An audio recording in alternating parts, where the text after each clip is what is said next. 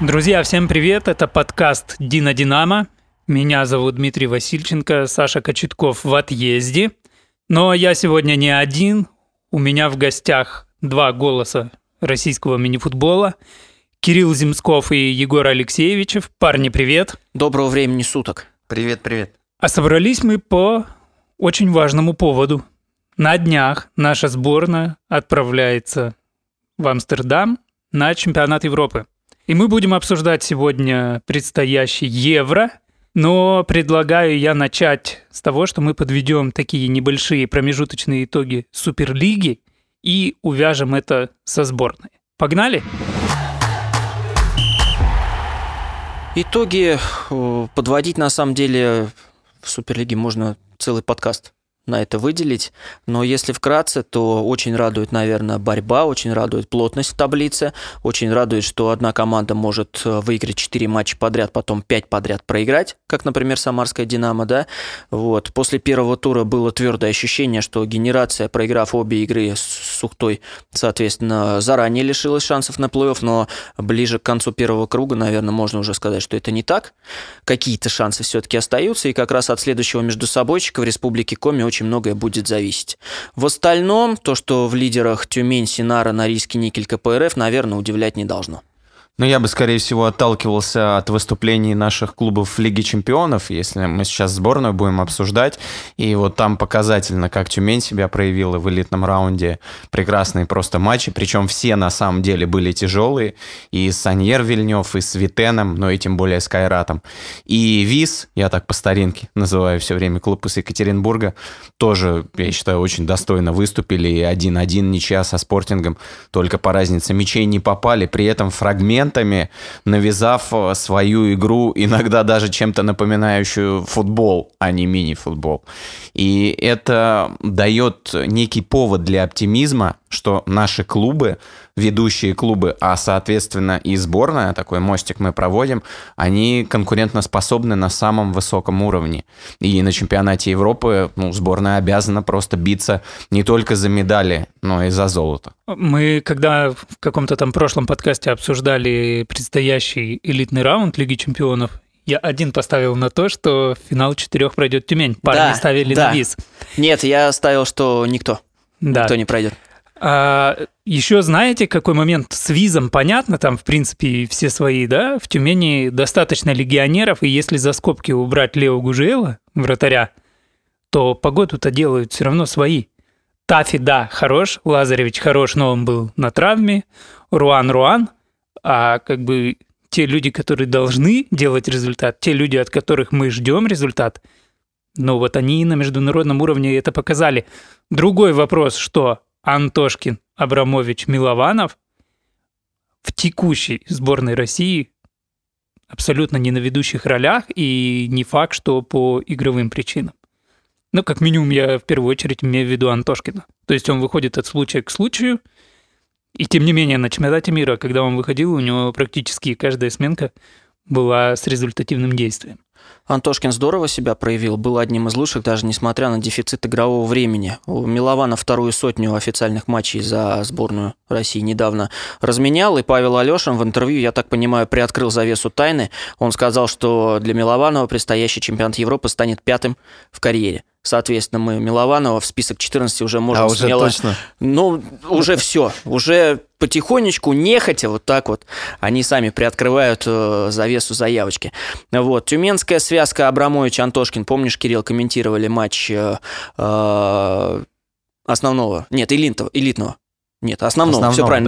раунда, матч с чехами, как раз было видно, что и до этого с Кайратом и с Пезаро, соответственно, очень здорово играла связка Абрамович-Антошкин, то есть менялись они, один играл последнего, второй играл столба, и вот постоянно друг другу передачи раздавали, которые в конце концов иногда становились голевыми. Это очень хорошая связка для сборной прямо сейчас, даже если она окажется, как обычно, наверное, в третьей четверке, она может быть полезной, но я говорю сейчас про двух тюменцев. Я не считаю Милованова настолько важным и незаменимым звеном сборной, вот уже, может быть, 4-5 лет. Так, а в принципе так и было, и я думаю, по-другому никто и не расценивает. При учете, что он рекордсмен по матчам, даже еще, наверное, на чемпионате в Колумбии, он, в принципе, получает немного игрового времени. Поэтому, ну, здесь как бы рассчитывать, что он будет, ну, вести игру, ну, вряд ли. Я предлагаю нам не вести какой-то там структурированный диалог. У нас все-таки такой междусобойчик неофициальный. И давайте учиним организованный хаос.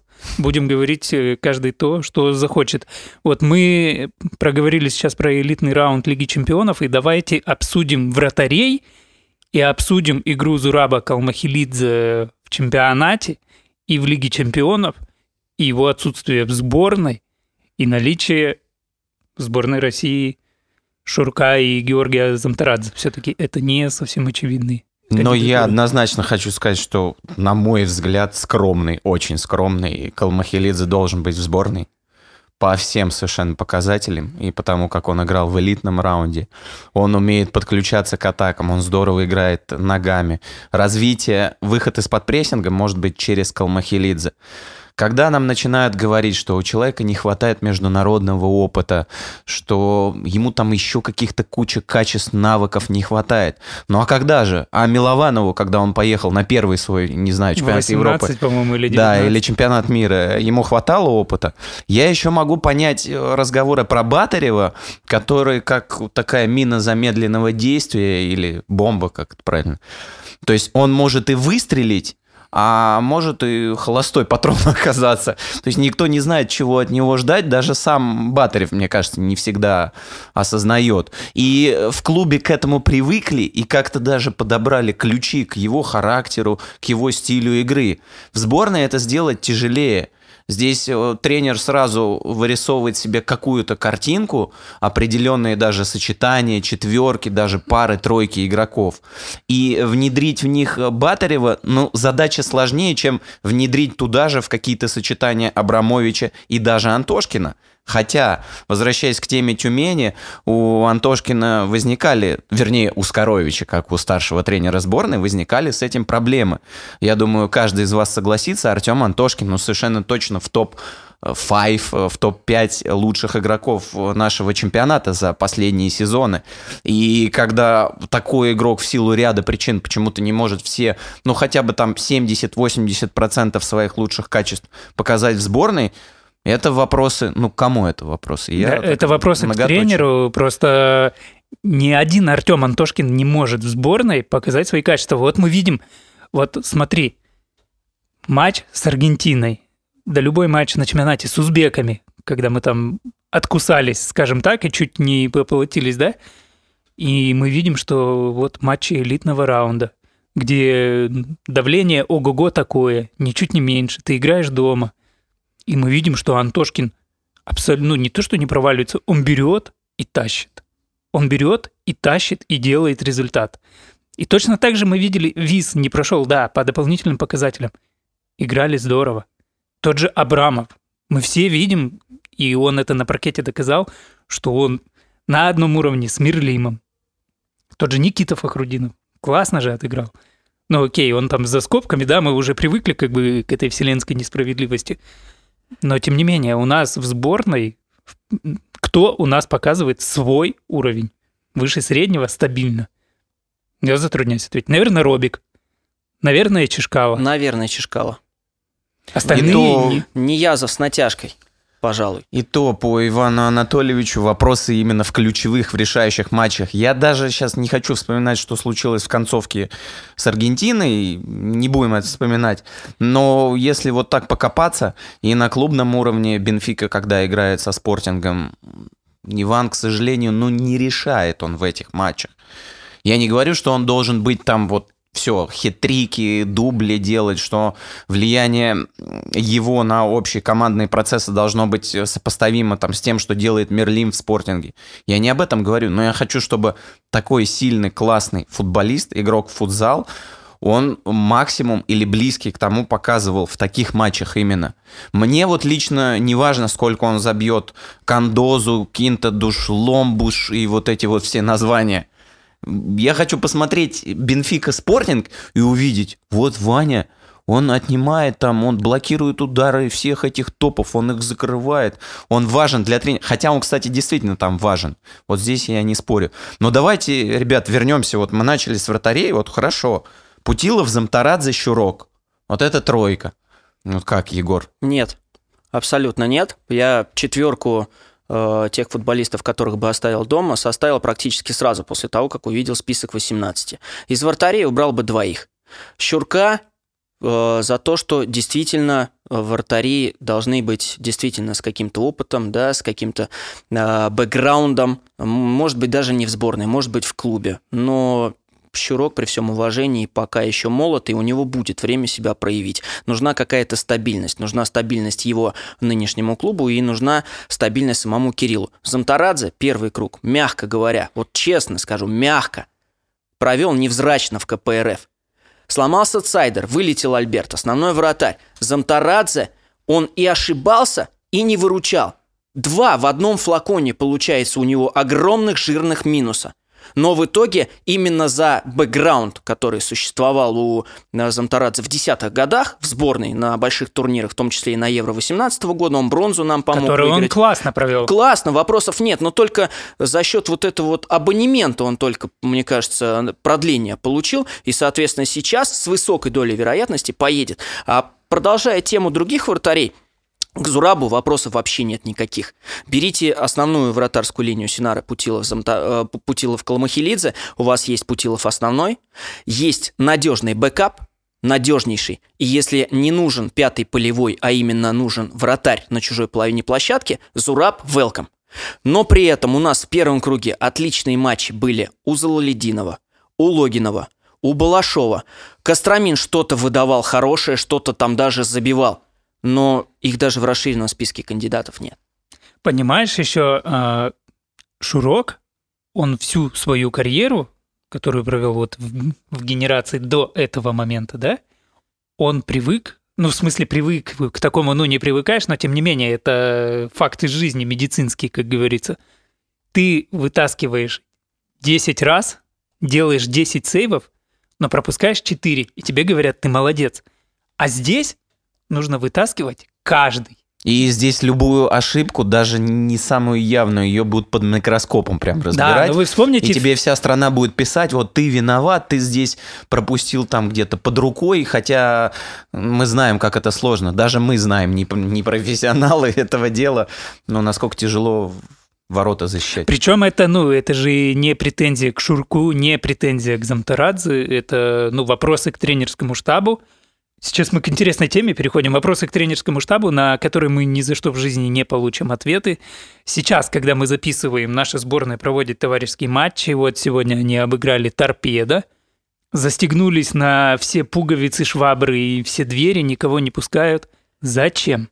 Я только что перед нашей записью подкаста, я в телеграм-канале Futsal Legends очень интересный комментарий прочитал, почему наша сборная...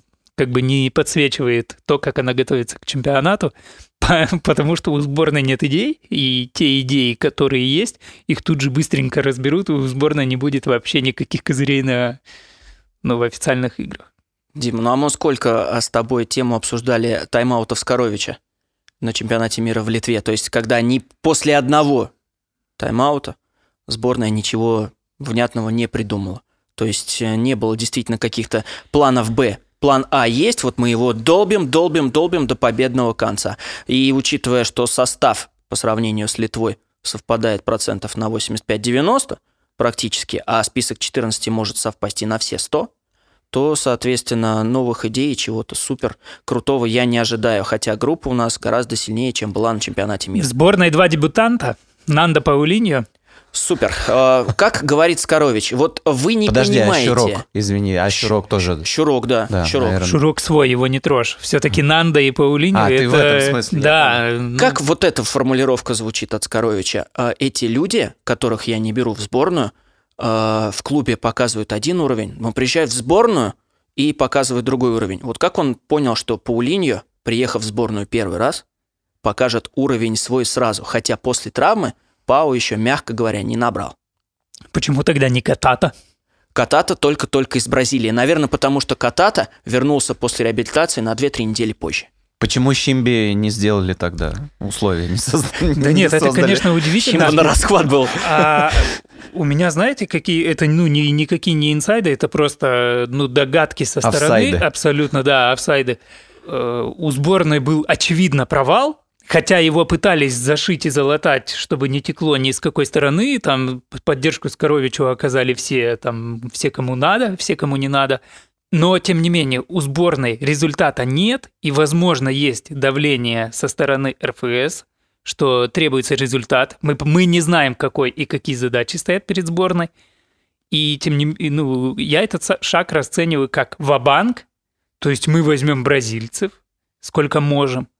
Потому что, ну, если у сборной не будет результата, возможно, будут какие-то уже там телодвижения в руководстве. Сборной или ассоциации или... Я на это только так смотрю. Мне хочется сказать одно. Вот я, как и вы, киплю от того, закипаю от того, что вот происходит вот такой вакуум информационный. Но с каждым моментом я все спокойнее и спокойнее начал к этому относиться. Потому что такая же история была перед чемпионатом мира.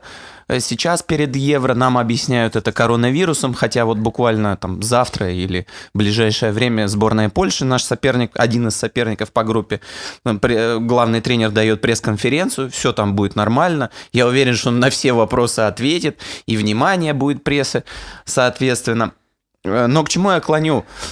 Сами не понимают люди, вот, которые решили, что надо делать именно так, чтобы закрыться, никто о нас ничего не слышал, как мы там готовимся, как мы там играем.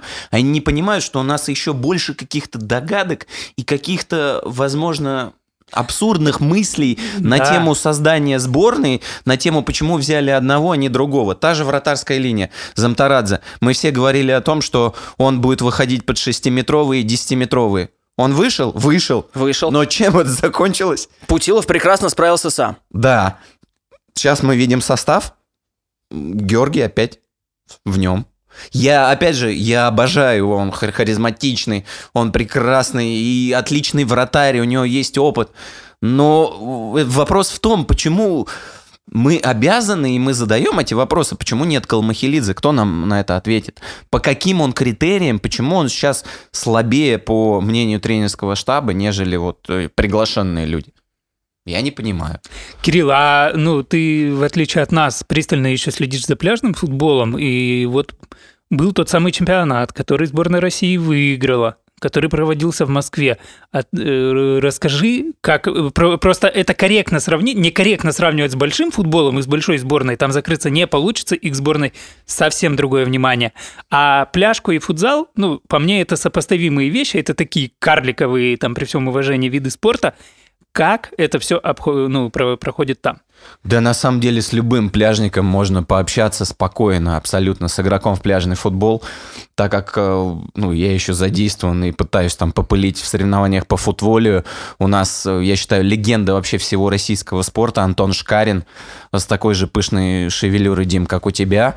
Вот, но с ним... Зато аэродинамика хорошая. Да, да, нет, я без шуток, кстати, сказал.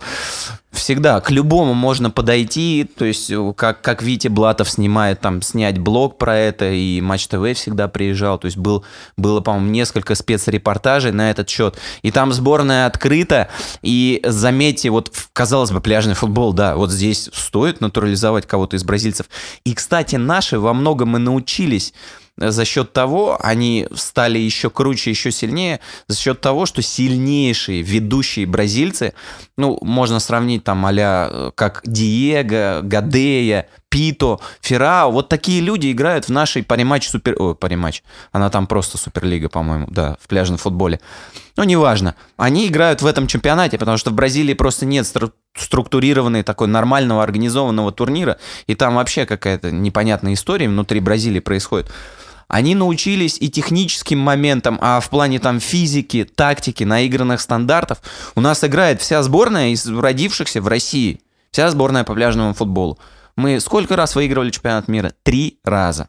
И все по делу. И первый самый раз мы выиграли, там, сколько, 12 мячей, по-моему, забили в финале бразильцам. Это вообще был эпохальный матч. Вот, ну, и, кстати, на одно из мероприятий, по-моему, это даже был семинар для комментаторов, Дим, по-моему, мы с тобой находились. Я удивился, когда нам выдавали такую презентацию и сравнивали количественные успехи российского мини-футбола, но имеется в виду сборных национальных, с успехами там в регби, в каких-то хоккеях. Да, там подводные шашки. И всякие. Я такой думаю, и мне мысль закралась, а где же пляжный футбол? Уже на тот момент мы, по-моему, двукратными чемпионами мира были. Мира! Ну вот, по-моему, и ответ на вопрос. Ну да, это все грустно, то есть можно понять любую дуристику любого там руководителя клуба, да, потому что это все-таки клуб, особенно если это частный клуб, как хочу, так и верчу, хочу закрылся, никому не даю интервью. А здесь все-таки сборная, и, блин, просто очень странно, что как бы, ну, такая политика, что целенаправленно, чтобы вот чем нас больше людей не увидит, тем лучше. Ну, то есть под каким-то таким девизом это идет. Я перед новогодними каникулами, когда список 18 узнал, очень сильно разозлился и расстроился. Но думал, сейчас езжу домой, в круг семьи, встречу Новый год и немножко успокоюсь. Вернулся в Москву и не успокоился ни разу. Когда удалось хотя бы чуть-чуть выдохнуть, я начал вот эти ребусы потихоньку собирать. Из интервью Павла Алешина, из каких-то фотографий там в аккаунтах футболистов, там какие-то вопросы знакомым футболистам, ну, с кем общаюсь лично.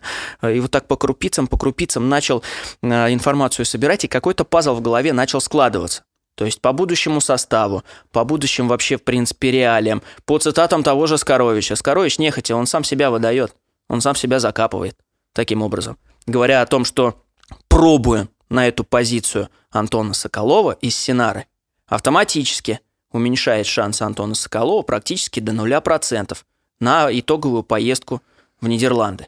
Как по мне, потому что он говорит об Антоне Соколове как о человеке, которого в экстренном порядке из защитников перевели в столбы.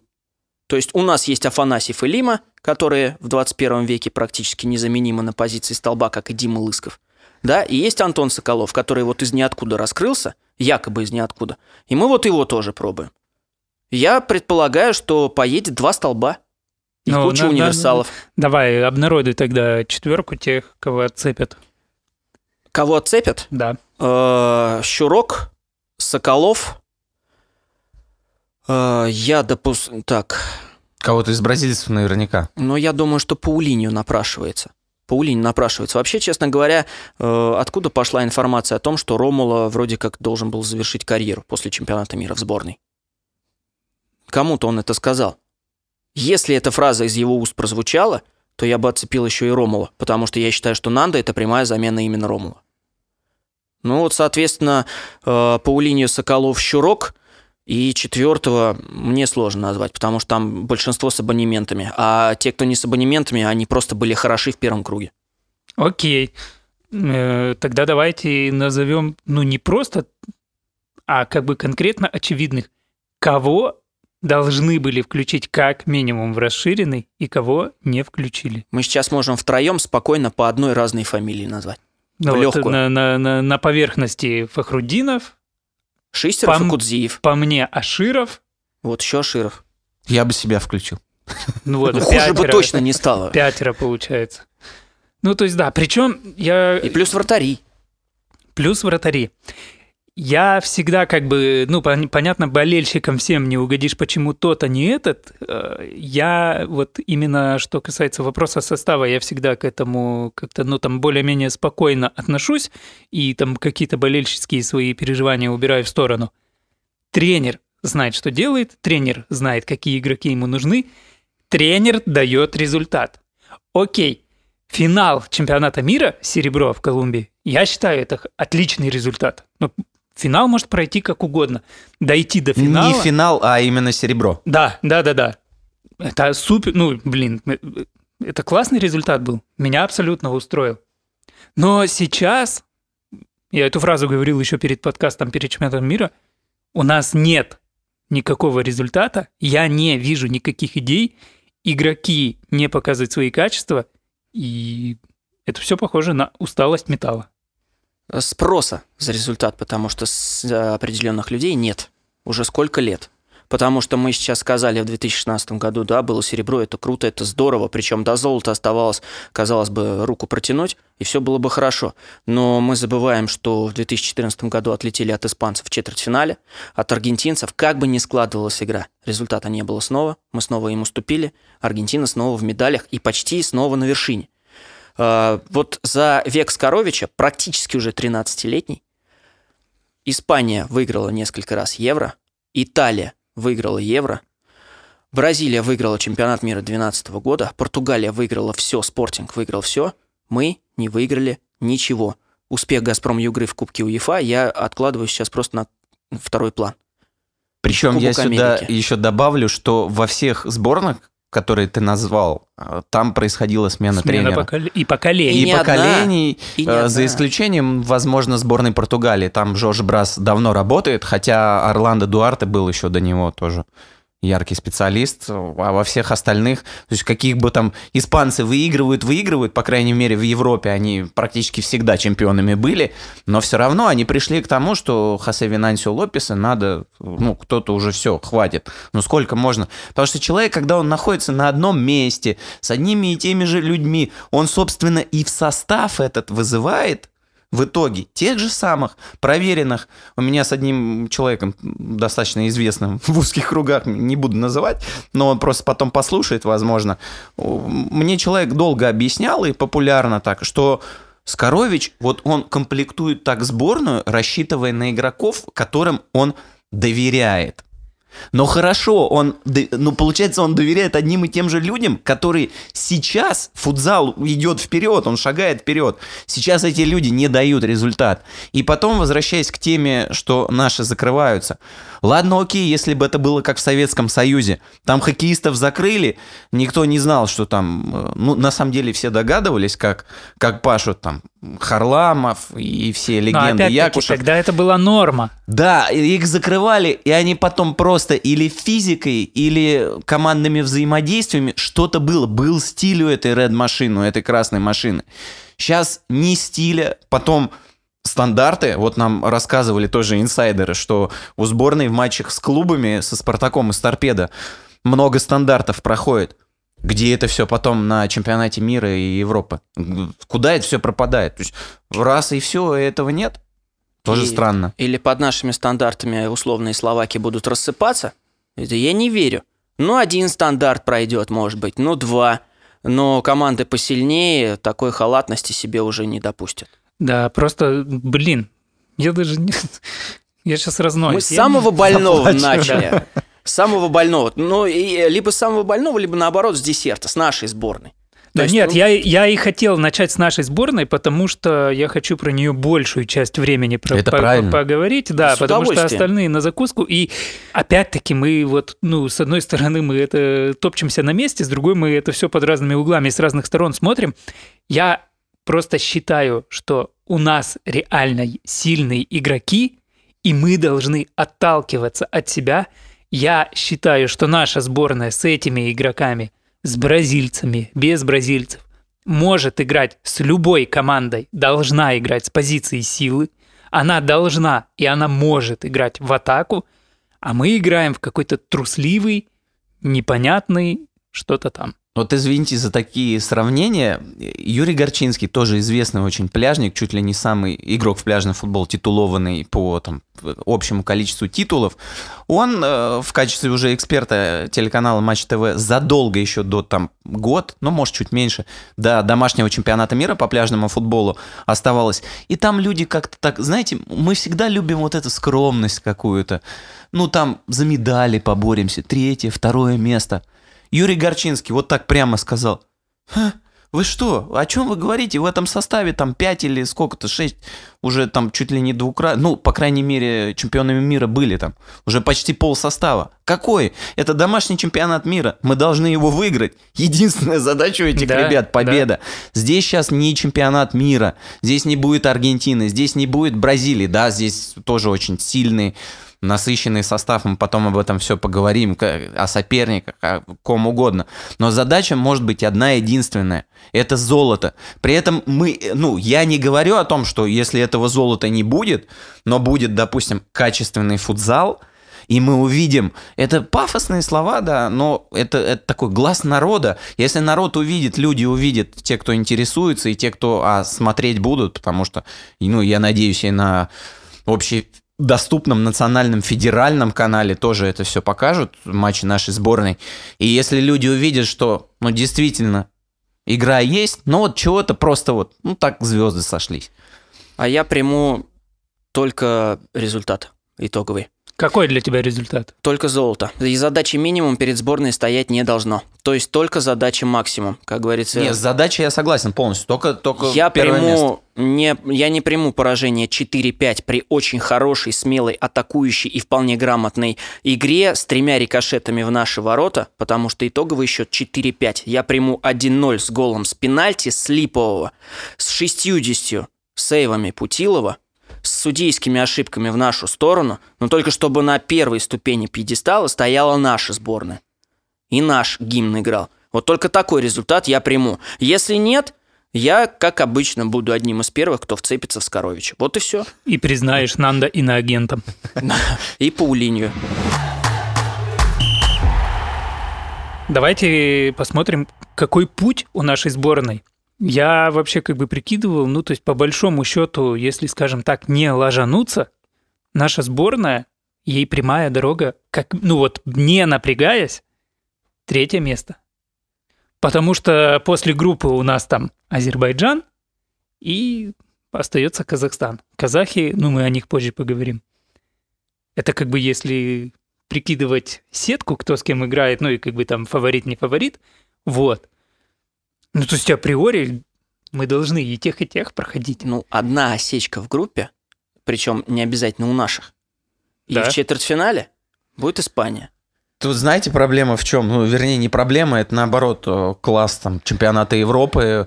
Мне кажется, здесь неожиданностей, ну, это не сенсации будут, а именно неожиданностей побольше. В этом плане вообще невозможно предположить, когда у грузин играет там с плашником бразильцы, и там, при всем уважении Купатадзе. То есть я тоже за эту команду буду переживать, но вопросы возникают. Казахстан очень сильный. Потом даже дебютанты, вот у нас первый соперник сразу дебютант, сборная Словакии. Ну, кто-то скажет, извините, Томаш Драховский. Да. Лучшим бомбардиром чемпионата Испании в клубе «Середняки». Ну, по большому счету, правильно? Да. 3 игрока чемпиона Чехии. Вторая четверка чемпиона Чехии Плзени, которая в топ-16 забралась и опустила Пезера ниже себя, да, грубо говоря.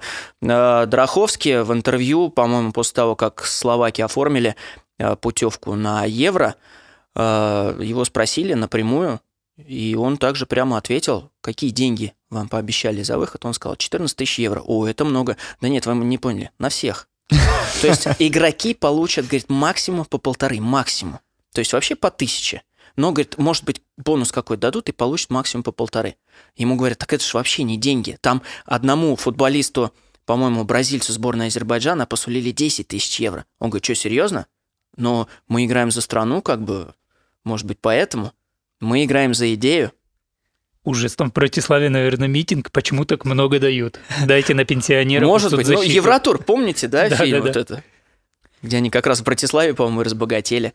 Помимо словаков есть еще 2 другие симпатичные сборные, потому что хорваты как минимум становились 4-ми на домашнем Евро-12 году. Ну и вообще все балканцы, это всегда очень неприятно, это всегда очень страшно. Вот мы вроде ни разу хорватам не проигрывали в 21 веке. Но, с другой стороны, вспомни 2 матча с ними последние. Это на Евро 2-2 и в отборе на чемпионат мира 4-3, когда нужна была только победа, и когда мы в концовке чуть вообще не остались без топ-24, да? Помню, очень хорошо. И плюс там вырос на глазах Лука Перич, который недавно перебрался в Италию, в Наполе. И я ведь помню, в 2014 году он выступал за Алумнус еще 17-летним пацаном, за тогдашнего чемпиона Хорватии. Приезжал в гости к Дине. Не играл практически, либо вообще не играл. Сейчас ему уже 24, и он один из лидеров сборной. Ему, конечно, до уровня Мариновича, Юрлина, Еловчича, да, допустим, пока еще далековато, но лидером сборной уже на этом турнире он вполне может стать. Да, опять-таки, вот мы видели пример Лазаревича. Но кто в широком смысле его знал? А он отжег так, что ого-го. Поэтому там может быть любой. Я точно так же помню, когда мы, по-моему, прошлый или позапрошлый, в Словении, когда евро был какой-то год, 18-й. Да. Блин, эти словенцы, я просто в них я влюбился. Красавцы, в эту команду. Конечно. Если бы в этих странах был в полной мере профессиональный футзал, профессиональное отношение к футзалу, нам бы уже так сложно было. Я просто боюсь этого. Это вот как в пляжном футболе. И вот еще один соперник, ну, уже мы обмолвились, поляки тоже. Мы ведь с ними 1-1 тогда. Да. Я помню, как все писали: о, поляки, разомнемся, ну, и сейчас, дальше пойдем. Сейчас, да, понесется. Там потом Калужу, вратаря, их взяли в чемпионат Испании. Он сейчас в Испании играет. А поляки на юношеском евро, извините, умыли команду Константина Маевского. Когда никто не знал, я запамятовал фамилию их вратаря тамошнего, он просто пробежал вот так по прямой, его никто не встретил, и потом в чатах везде писали, что он, дескать, со своей половины не за 4, а за 5 секунд выбегал. Да какая разница? Если просто... он прямо как трамвай бежит. Да, и вы что, как это, Бубнов шутил, вы что, думаете, вас не изучают? Вас изучают. Вот наших как раз все изучают и знают, на что они способны. А когда играют наши сборные на разном совершенно уровне, юноши, там, молодежка, взрослая сборная, у меня иногда возникает полное впечатление, что вот они этих людей впервые встретили. То есть они не знают, что условно там Перич будет на столба играть, правильно? Что эти люди, там, Еловчич, это больше там дриблер, что он, несмотря там на свой рост, он на фланге отходит. Ну, сейчас-то уже знают, потому что много с ними поиграли. А вот до... Вот это тоже, это прямые вопросы к тренерам. И они будут там к одному Скоровичу, у него еще там помощники работают. Они всегда, я помню, когда даже ездил, 6 уже, 16-й год Евро в Белграде, в Сербии, они говорили: у нас тут это аналитическая группа, то есть у нас тоже есть аналитик, все. Я такой думаю, правда? Так ну, и да. Сербы тогда здорово выступили, 4-е заняли. Не, я про нашу команду, что у нас, дескать, есть аналитик, но где плоды его работы? Так даже на том чемпионате Европы я бы не сказал, что они прям супер были. Нам тогда сеткой повезло. Устранили Италию, по-моему, да, и, соответственно, мы в четвертьфинале какую-то команду слабенькую прошли, а потом попали на сербов, пока испанцы с португальцами Азербайджан, рубились. По-моему, перед этим мы. И там, по-моему, очень тяжело было. Нет, с Азербайджаном 6-2, по-моему, было. Абрамов с лёта очень здорово положил. Да, тогда Гусейн Ли, вот этот вратарь, мне очень симпатичный, он не смог помочь как следует. В группе спасал здорово, в четвертьфинале пропустил многовато. Еще помимо тренерский штаб тренерским штабом, но после результата вот на чемпионате мира, когда мы здесь подводили итоги, мне было обидно, и я в проброс такую мысль говорил, что, ну, как бы окей, игрокам может не нравиться тренер, ну и мы там... знаем, да, какие-то там просачивающиеся факты. Но как бы, блин, мне кажется, почему игроки сами? Ну окей, ну такой тренер у вас, ну вы знаете, что не будет по-другому, вы будете играть так, вас не будут там готовить по-другому.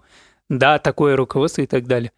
Почему игроки как бы, ну там нельзя убрать там какие-то все обиды и сыграть так, как вы умеете? Но мы же знаем, что в спорте так, ну, это не новая вещь какая-то. И мы помним, как было в Баварии, когда там Гвардиола под конец уже запутался, и Томас Мюллер перед выходом на поле говорил: все херня, будем играть вот так, вот так, вот так. Но мы помним последний чемпионат мира Зидана, когда просто там все писали, что они собрались вместе. У них группа там вообще, они могли из группы не выйти. То есть я как бы очень многого ждал еще от парней, потому что, ну, сейчас как бы такой пиковый возраст для Абрамова, для Давыдова, ну, для тех, кто, блин, уже и опытный, и мастерство, и еще не старик. Милованов. Да, ну когда, если не сейчас? А вам не кажется, что просто вот, опять же, если от Виза, от Синары отталкиваться, команда чемпион, команда достойно сыграла со Спортингом вообще, который выносит всех и вся, и Бенфику у себя, там, и остальных. 3 человека в сборной. И Абрамову самому, ну как, он привык играть с Прудниковым, с Фахрудиновым, который чистит там за ними. Вот уже у тебя есть устоявшиеся сочетания. Бери их вместе, и логика будет понятна. Логика же этого состава, если вот возвращаться назад, я еще могу понять. ну, я бы лично взял Кудзиева в сборную, но я могу вот там по Кудзиеву, по Аширову, вот это это все время специфика такая нападающих, того же Дани Сальгадо был такой нападающий, известный бомбардир в Испании, кстати, за Санта-Колому он забивал все время, и Барси все время забивал в каталонском дерби, его не брали, хотя там люди с плакатами приходили, его в сборную не брали, люди там, возьмите Дани Сальгадо, он более за такой скромный достаточно клуб играл и забивал. Тут я могу понять, потому что, ну, реально, вкрапить, внедрить таких игроков, ну, это задача непростая. Кудзиев, он очень такой специфичный, но сильный игрок, несомненно. Но когда вот такие моменты происходят, клуб-чемпион, и клуб как раз за счет команды, коллектива, вот духа своего, вот этой атмосферы, вы из него берете всего-навсего, ну, сколько там? Всего ничего. Ну, по сути, двух. Путилова не считает, двое. Да. Даже тот же Кудзиев. Человек под полтинник уже 3 сезона подряд забивает. Если он тебе не подходит, но у нас нет столько игроков такого уровня, то это может быть вопрос к тебе. Может, все-таки надо как-то? И даже несмотря на то, что Кудзиев в Литве невзрачно смотрелся, то есть с реализацией были проблемы, и как-то он неуверенно себя чувствовал, выходил на площадку, постоянно психовал. В конце концов, заявку перестал попадать, но время идет, парень растет, парень мудреет, он становится старше, он продолжает забивать в чемпионате. Если бы он сник окончательно, он бы перестал из Норильска никель забивать. Этого не происходит. Руслан как забивал, так и штампует дальше. Его в расширенный список не взять. Прямо сейчас это преступление. Еще большее преступление второго бомбардира чемпионата Соколова отцепить. У нас 3 бомбардиров: Кудзиев, Аширов, Соколов. Причем все 3 могут не поехать. Я так скажу, дело не в том, что он там второй бомбардир, а он просто мега-универсальный чувак, который, мне кажется, ему вообще все равно там Зиките, кардинал травмирован, кто-то испанцы, бразильцы, он выйдет и просто будет грызть землю, потому что он... паркет. Я Антона Соколова первый раз увидел, когда он играл за младших юношей. Я его увидел осенью, когда начался сезон. В конце сезона его, минуя старших юношей, минуя дубль, его просто начали в основу, и он начал там забивать. И то есть ему реально было без разницы, что против него там, не знаю, там какой-нибудь Катата ему по ноге лупит. Ему реально без разницы. Так сейчас он уже и оброс мясом, и у него опыта. С чего вы взяли, что он сейчас будет бояться там какого-нибудь Диките? Но смотрите, мы опять сейчас на личности переходим. Это все круто, это интересно обсудить одного другого, как кто, где, на каком фланге будет играть, еще что-то, кто мячи будет накачивать и подавать, и все такое. Но, вот, Дим, по твоему вопросу, там же ведь еще атмосфера. Ну, понятно, что там никому из нас не удавалось, я не знаю, может, у вас у кого-то получилось в раздевалке находиться, с ними ездить, с ребятами. Но вот я опять же вспоминаю, в Белграде, когда я был на Евро, у меня просто даже при подходе к нашим игрокам, вот у меня какой-то такой уже сразу, как будто, знаете, энергетика нельзя. Такая. Да, нельзя, вот это слово.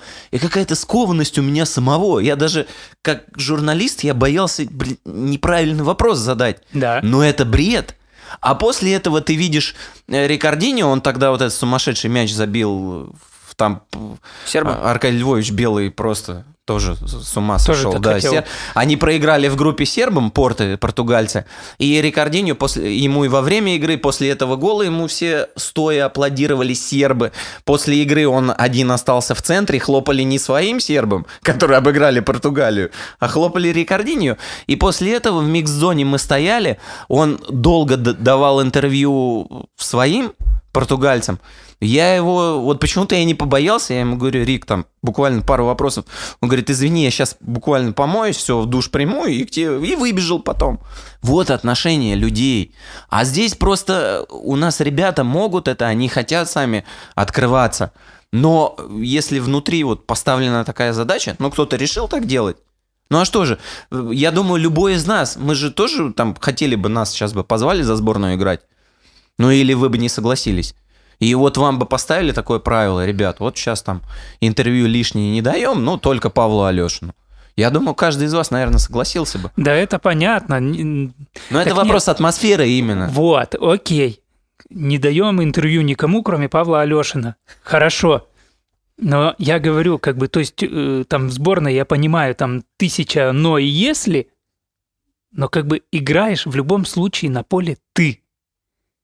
И вот здесь, ну, я говорю, как бы при всем там непонимании работы Скоровича, лично моего, у меня ничуть не меньше вопросов к игрокам. Здесь в очередной раз приходится возвращаться к теме менталитета. Менталитета европейцев, южноамериканцев. То есть те прекрасно понимают, что мини-футбол – это еще и работа на камеру, это еще и работа с журналистами. У нас же, опять же, какие-то психологические блоки возникают в голове, скрепы. И мы слишком цепляемся к результату. Мы победили, вот я возьму как пример Янара Асадова. Он после поражения ни с кем не будет разговаривать. Особенно если сам сыграл неудачно. После победы, вот где-то месяц назад играли с Генерацией, Асадов оформил хет-трик, выиграли 6-5, он вообще спокойно согласился на интервью, и я не помню, чтобы до этого Асадов давал такие длинные, развернутые, четкие ответы. То есть у нас настолько вот просто запрограммировано, как в детских и юношеских спортивных школах учат, вот вам, ребят, по 7 лет, мы должны их обыграть. Как, я не знаю, но вы идете и обыгрываете. А после этого уже готовимся к следующему матчу, потому что мы должны выиграть этот турнир. А еще вам не кажется, что у нас уровень чемпионата упал в связи с отъездом кучи легионеров, в связи с тем, что очень много сильных русских игроков либо закончило, либо там поразъехались, там Фукины, Сергеевы, Сучилины, там и команд меньше стало. Да, стала плотнее борьба, но этот уровень просто растекся там по 7-8 командам. И у нас уже как бы нет... В Лиге Чемпионов там больших успехов пока. Вот, да, там Тюмень, КПРФ выходили в финал 4, сейчас Тюмень. А так это все ограничивается там в лучшем случае элитным раундом. В чемпионате особой борьбы нет. То есть раньше там даже там в новой генерации ребята на тренировках тренировались против Мурила, против Жоэла. И выходили играть против Рабиньо и против Эдеролима. То сейчас, увы. Но сейчас ребята в Ухте тренируются против Бруно, Филиппе. Да, но Филиппе тоже что-то пока молчит. Начал-то ого-го. Ну, это такое часто происходит. Всякое бывает, да. Такое в Ухте часто происходит. Фернандо тоже после травмы вернулся. Он зажег в Самаре в первых 4 матчах, ты помнишь. После этого немножко снизилась его результативность. Может быть, как-то побаивается новой травмы, потому что 1,5 месяца он до этого достаточно долго... Не пропускал. Но все равно по составу набирается столько людей. Вот мы с вами только там 3 фамилии да, назвали. Клубов это... мало, а выбор-то все равно да, есть. Да, выбор все равно велик. Тут... Выбор велик, но опять-таки, вот, ну, к чему я говорю, мы там можем там не соглашаться, да, что там взяли там условно Паулинию, не взяли Соколова, там без привязки к позициям игроков. Но, тем не менее, даже если каждый из нас будет составлять список 18, но у нас будет разница вот по сравнению там у тебя, Кирилл, свое, у меня свое, у тебя, Егор, свое и Скорович там 4, но у нас позиций 4-5 максимум будет разных фамилий. А все равно, ну, человек... Костяк один. Поэтому, ну, здесь как бы, ну, понятно, обидно, да, мне хочется смотреть лучше на Соколова, лучше на Фахрудинова, чем на там Паулинию и так далее. Но, блин... Но я согласен, что у тех же испанцев, к примеру, появляются и Рауль Гомес, и Эстебан, по-разному называют. Сейчас появился Котелло, ну, то есть он появился еще раньше, но сейчас он уже гремит и на Россию в том числе. Но при этом можно вспомнить, что Артис тот же, да. Лосана, они играют уже в сборной Испании, Борха. Но я не знаю, да, уже сотни лет. Вратарская линия там практически не меняется. То есть, в принципе, если мы сейчас будем захватывать тему работы с молодыми, то тут вот португальцы реально просто красавцы. Там эти Томаш Пассо, Афонсу, Зиките, вот они все... Реально, они как лифт. Там настоящий лифт был. Они с юношеских, там, с пеленок играли за все возрастные категории сборной и поднимались. Но там есть такая настоящая футзальная среда. Я вот, по-моему, сегодня увидел, что в Кубке Португалии, женском Кубке Португалии по футзалу, по-моему, больше 100 команд заявлено было. Больше 100 команд. В женском. Это не мужской. Мужской я даже боюсь представить. Но... Сборную-то нам хватает собрать людей, опять же, возвращаемся к этому, хватает. И они конечно, что, не конкурентны? Мы видим, Виз приезжает, да, у Спортинга не играл Пани Варелла, но бывает. Я думаю, Синара что у не Синара... было скамейки, 6-7 да, человек да, играли в конце во втором тайме. Тоже никаких трансферов, летов, ничего. Соколов ушел. Соответственно, еще подтянули пару человек из своей молодежки. Никаких изменений вообще. Только внутренняя кухня. Чуть-чуть внутренней кухни. И Синара бьется на равных.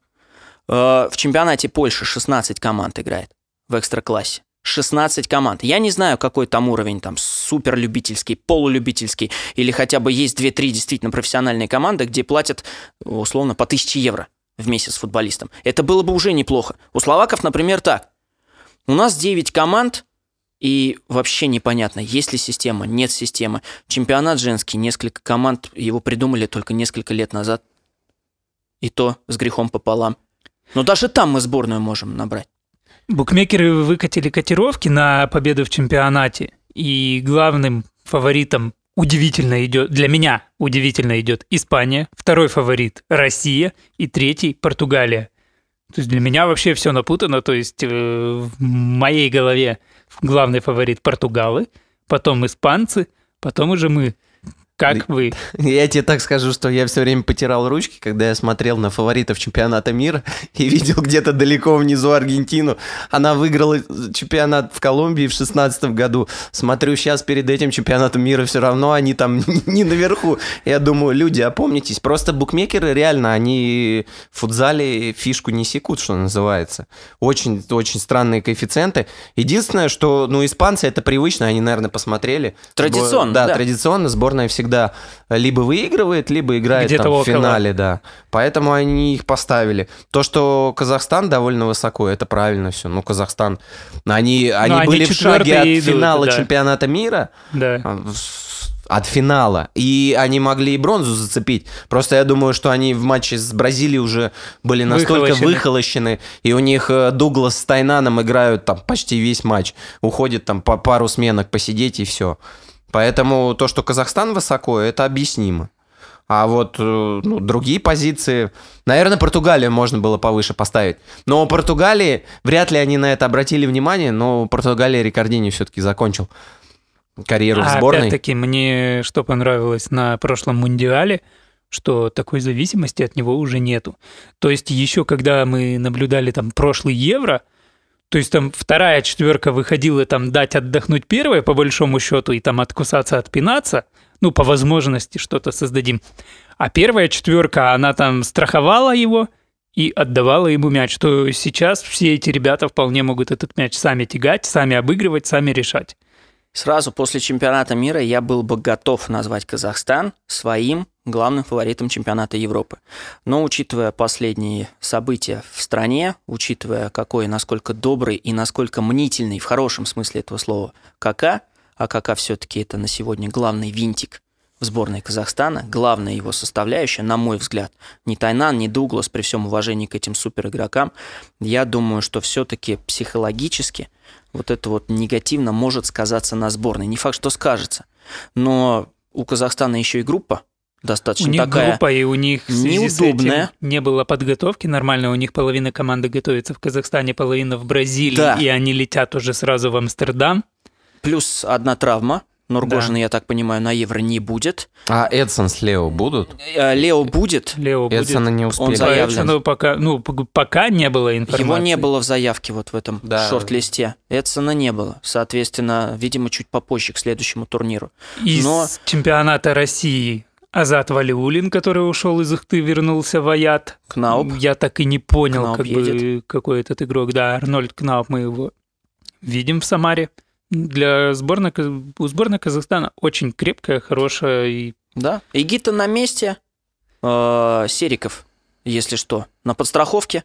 Вполне себе боеспособный состав. Самое главное, чтобы они вовремя собрались, хотя бы немножко вместе потренировались, и будет боеспособная команда, которая способна дойти до полуфинала. Но главным фаворитом сейчас, по истечении 3 месяцев после чемпионата мира, я казахов уже не назову. Да. А кто? И в этот раз я думаю, что испанцы. Несмотря на то, что половина состава новая по сравнению с 3-месячной давностью. Кстати, я вчера разговаривал с Сашей Кочетковым, который сейчас как раз-таки находится в Испании. Он поведал такой инсайт, что при любом результате... Феда Видаля уберут. Феда Видаля, да, уберут из сборной. И, кстати, мы вот все время обсуждаем, там, я не в защиту сейчас бросаем, там, помидоры, что угодно, в Скорович, в тренеров, сборной нашей. Но испанцы прессуют Феда Видаля еще больше, еще мощнее, потому что у них... К сожалению или к счастью, вернее, у нас нет такой футзальной журналистской среды, как у них. У них там эта сеть настолько разветвлена, Твиттера, чего угодно, там сайты, там даже отдельные сайты есть похлеще, чем у нас сайты федерации и клубов вместе взятых. И испанцы, Феда Видаль, он вообще на сладенькое место пришел после Винансио Лопеса, который, кстати, до этого на клубном уровне ой-ой-ой результата добивался.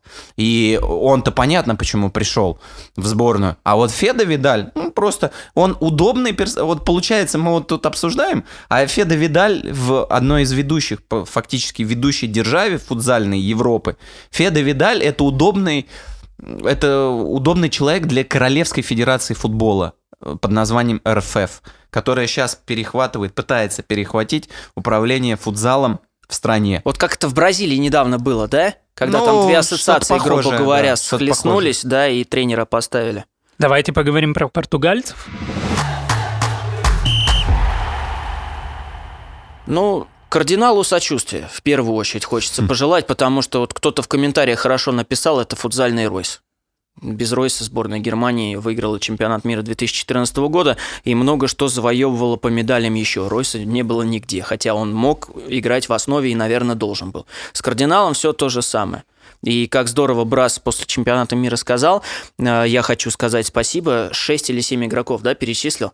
Их не было с нами, они не попали в заявку, но я говорю им огромное спасибо, потому что они внесли такой же лютый вклад, как и все, кто был в Литве. Они, по-моему, даже кому-то медали вручили, они там уже Эду Соузи, вратарю, да, вручили медали. Так и у нас также Сергей Леонидович скажет спасибо там Фахруддинову, Соколову и Аширову, что вас не было с нами. Во, это не было. Очень сильно. Кто-нибудь может мне ответить на вопрос, почему нет Бебе в заявке? Эду Соуза я видел, а Бебе... То есть я с Рикардиньо согласен, на самом деле, с его репликой, то, что Бебе не оказался в списке 10 лучших вратарей мира по итогам года. Да, то есть, понятно, недовольство, я его в какой-то степени разделяю, потому что все-таки чемпион мира... Себя. Да, с такой историей человек, ну, в десятку, лучшим его не просит никто признавать. Но там пара непонятных имен каких-то, опять понятно, что футзал Плэнет хочет всю Плэнет. Не надо, там вьетнамский вратарь, вот, кстати, в порядке он. Нет, он вьетнамец молодец. Да. Вьетнамец молодец, он с нами очень здорово. Он только от Чешкалы, да, или кто-то ему еще забил? Рабини, да. Там они длинную стенку, да, длинную стенку разыграли. Да, точно. С кем? Нет, просто он должен быть в десятке. Лучшему его признавать никто не просит.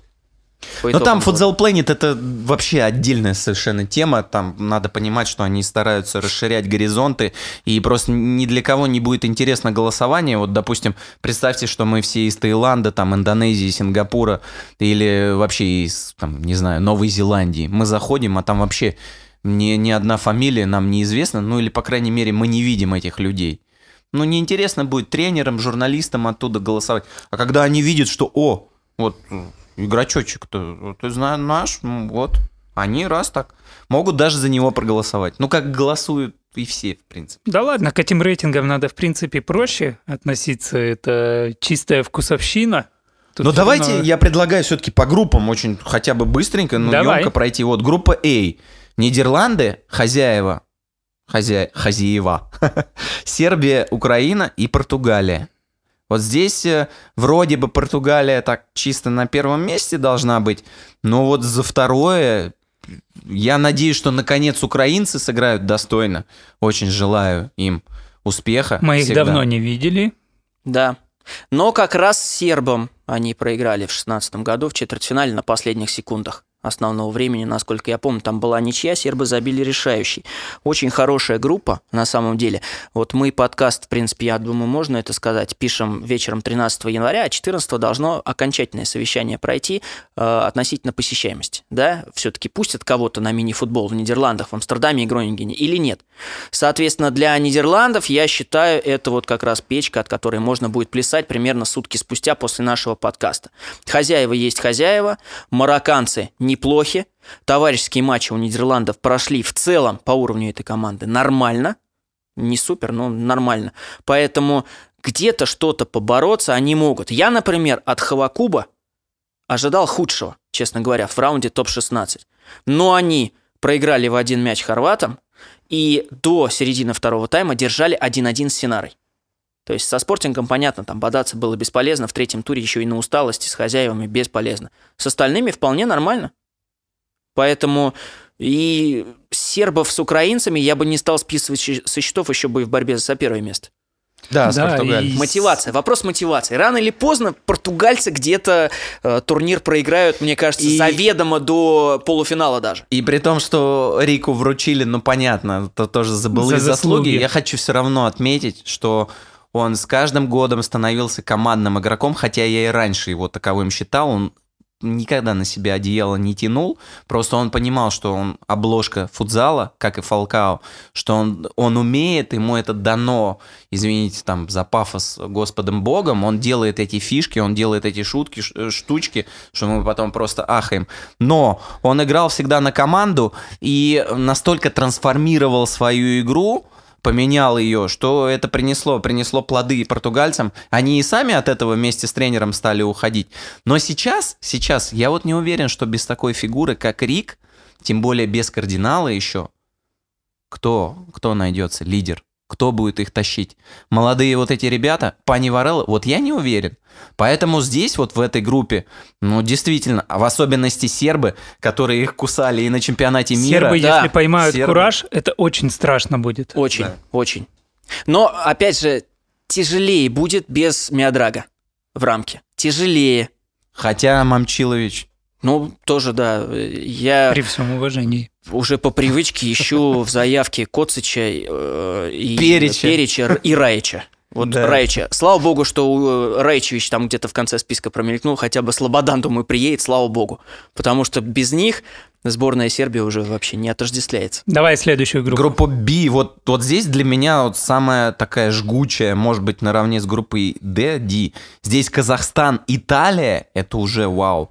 И, получается, Словения и Финляндия. Вот в Финляндии я все свои фибры там... Я вот за финнов буду очень переживать. Они, как и словаки, боснийцы и грузины, они дебютанты. Наконец они попали. Мичо Мартич, главный тренер, ну просто столько лет они к этому шли. И там системная работа. Я просто вот за один ролик, который они сделали к чемпионату Европы, представлялку вот эту... Я им, ну, просто готов их всех обнять, расцеловать и памятник поставить. Вот пример, как надо работать, как подходить. Причем у них и до этого такие ролики были. И они ведь в отборе... Они практически на чемпионат мира попали, да. Финны. Но они это же было бы вообще отвалились просто... на самом-самом. Да. И это при том, что они же приезжали, и Душан Матич, тренер вратарей, и Мичо приезжал. Они хорошо общаются с Бисогу Рамычем, Заидзе. И они рассказывали, что... У меня, говорит, человек может просто вот там сказать, ну, я тренер, извини, я там, ну, не могу на тренировку, ну, вот что-то такое случилось. На тренировку сборной. Вот. Но общими коллективными усилиями, то есть федерация поверила, чиновники поверили в систему Мартича и его помощников, дали ему карт-бланш, и все это сработало. Да, пускай через много-много лет, но у финнов таких игроков, как у нас, нет.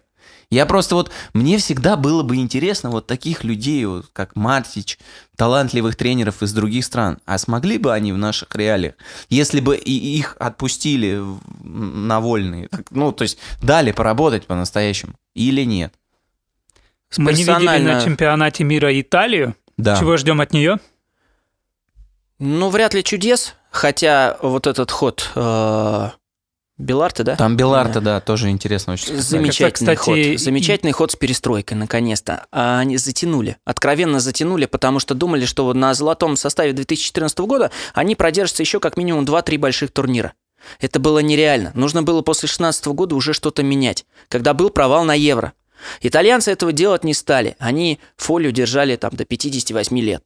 Они держали, ну, Мамарелло, бог с ним, вратарская позиция, она всегда... особняком стоит. Лима. Да, Лима. По Лиме я скучаю вообще дико. Именно по Лиме в сборной Италии. По Габриэлю. Да, да, и да, по Робокопу тоже скучаю. Ну, классная была команда, классная банда, да. Это очень крутые ребята. То, что сейчас и вот как на фоне обновленной сборной Италии будет смотреться Мерлим, мне тоже интересно. И вот мне кажется, что Мерлим, понятно, что масштаб все-таки не тот. Это сейчас главная медийная обложка, ну, чемпионата Европы. Кстати, соглашусь. Это круто. Вообще. Мерлим и Пани Варелла. Вот если бы Мерлиму какого-то, я не знаю, вот этой составляющей медийной придать, добавить там блоги какие-нибудь с ним делать. Хотя у него есть, кстати, Мерлим Эдженси, вы видели наверняка в Инстаграме. Это, по-моему, чуть ли не его спортивное, там, не знаю, консалтинговое агентство. Мерлим вообще, ну, это, может быть, шикарный даже игрок номер один, да? Сейчас.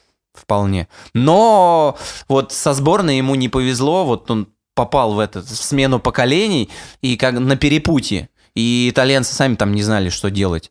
То есть оставлять там предыдущего тренера, оставлять этих игроков. Сейчас у них такой состав очень интересный. То есть, мне кажется, ну, интересно будет на них посмотреть. И тут еще есть Словения. Но вот Словения, эта вспышка у них произошла, я уж не помню, много это лет назад, когда мы первый раз узнали всех этих. Чуец и все это поколение. Добовец. Осредкар, да. Но еще раньше даже, не когда Добовец приезжал в Москву, это значительно раньше было. Словенцы, я помню, они даже с испанцами чуть ли не на равных играли, причем реально играли в футзал, не отбивались там, били по воробьям. Так они и с нашими так играли. Ну вот у них, года у них просто изменений никаких, у них выборки вот этой нет. Мы говорили о выборе в сборной, им просто некого больше пригласить. Все те же самые примерно люди остались и сейчас. Фетич на месте? Ну, должен быть, по идее. Он в Италии до сих пор? Ну вот это я тебе не скажу. Ты мне сейчас такой вопрос хороший задаешь. Надо посмотреть. Я тебе точно скажу, что Чуец... Ну, по Словении мы можем представить ее средний уровень по больнице, да, и мы знаем, чего от нее ожидать. Ну, слава богу, что группа не по три команды. Как приятно обсуждать формат с 16, классический такой. Но да, вот здесь, по идее, должны выходить Казахстан и Италия, по идее. По идее. Но в каком порядке? И словенцы...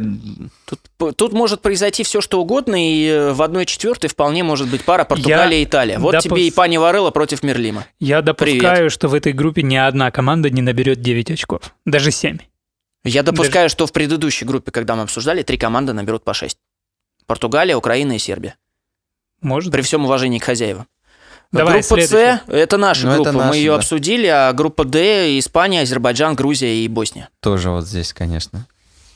Бразилия 2, Бразилия 3, Грузия, Азербайджан. Бедная Босния, да, там? Да.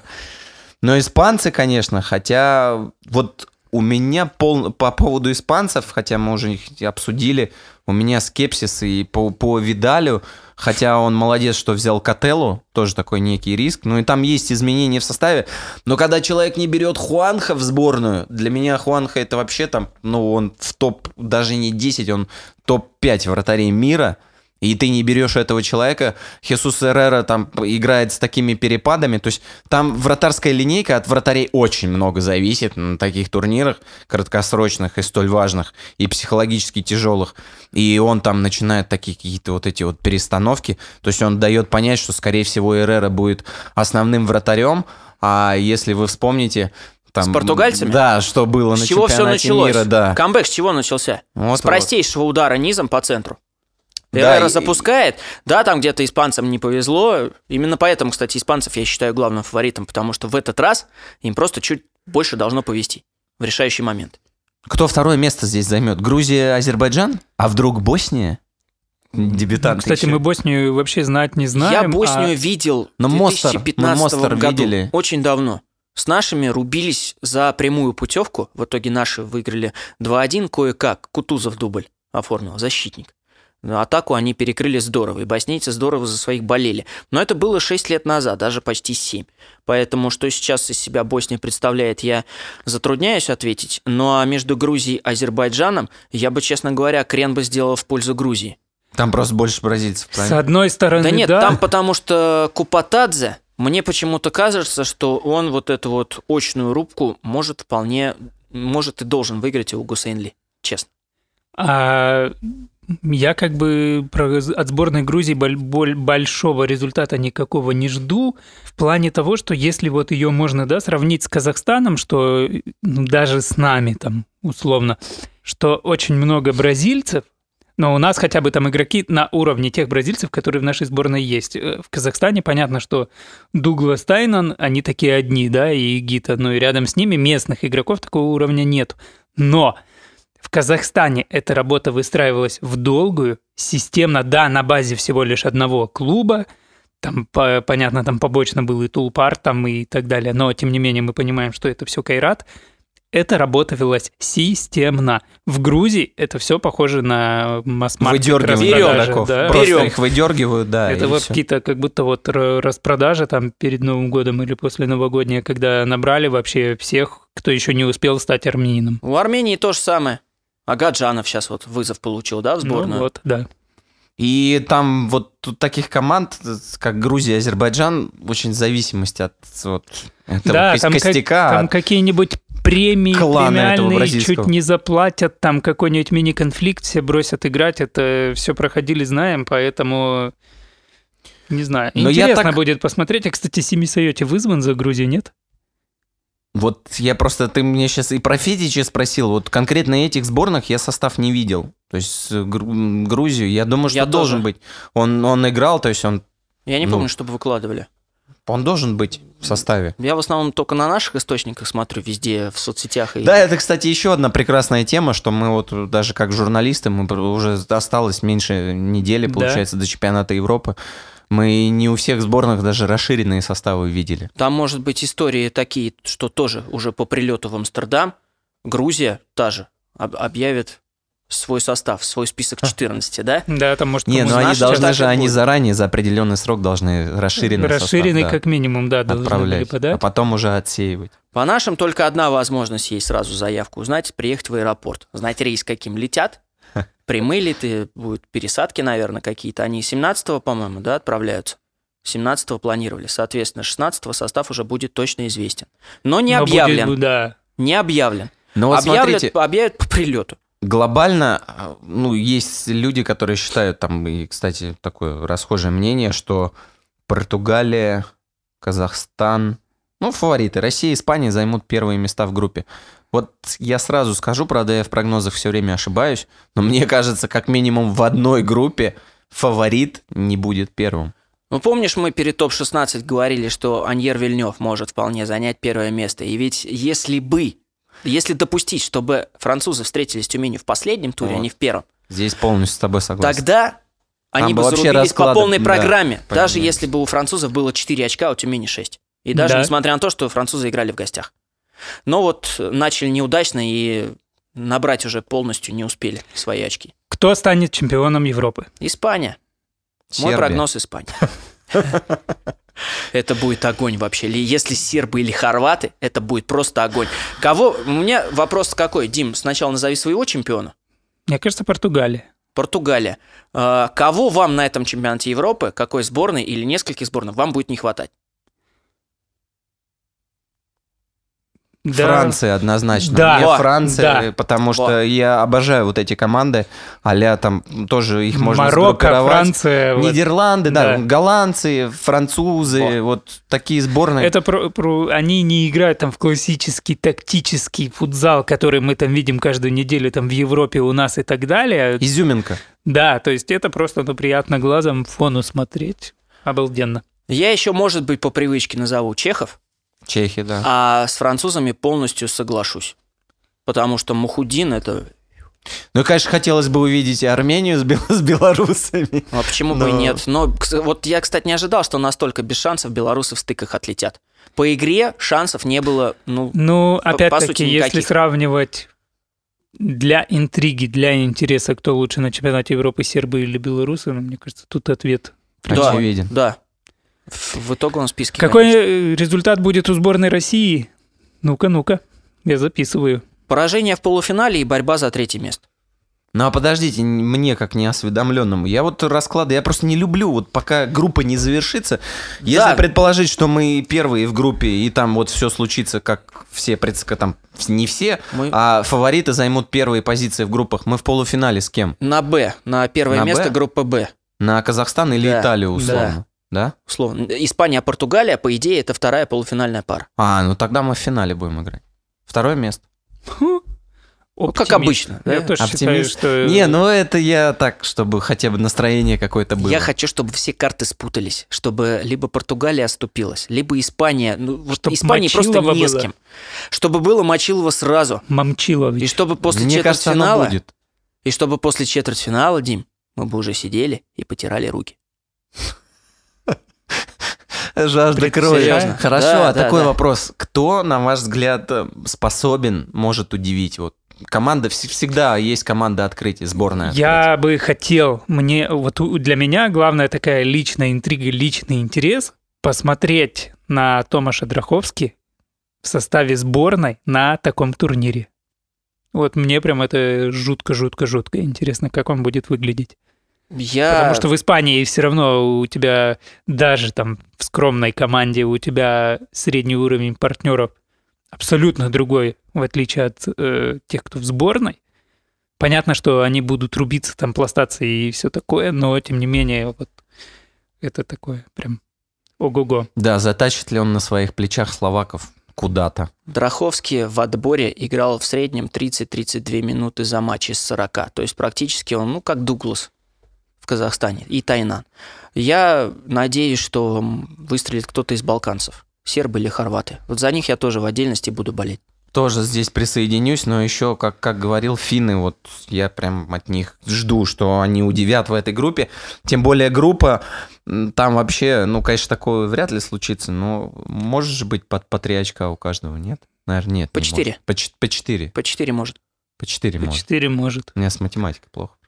По 4. Ну, не будет, но в этой группе вообще вот Казахстан, Италия, Словения, Финляндия. То есть, вспоминая, что финны с теми же итальянцами ого-гошеньки играли. И в каком состоянии будет Казахстан? Ну и, наверное, добавим, что в первом туре не будет суперматчей. То есть таких, как Казахстан, Италия, Россия, Хорватия для группы С, наверное. Да, это, кстати, у нас хорошее начало со Словакией, ну так, вкатиться, как мы любим. Я думаю, что вот как раз-таки с поляками было бы получше начать. Но не так, как 4 года назад. Да. Друзья, у нас уже заканчивается время.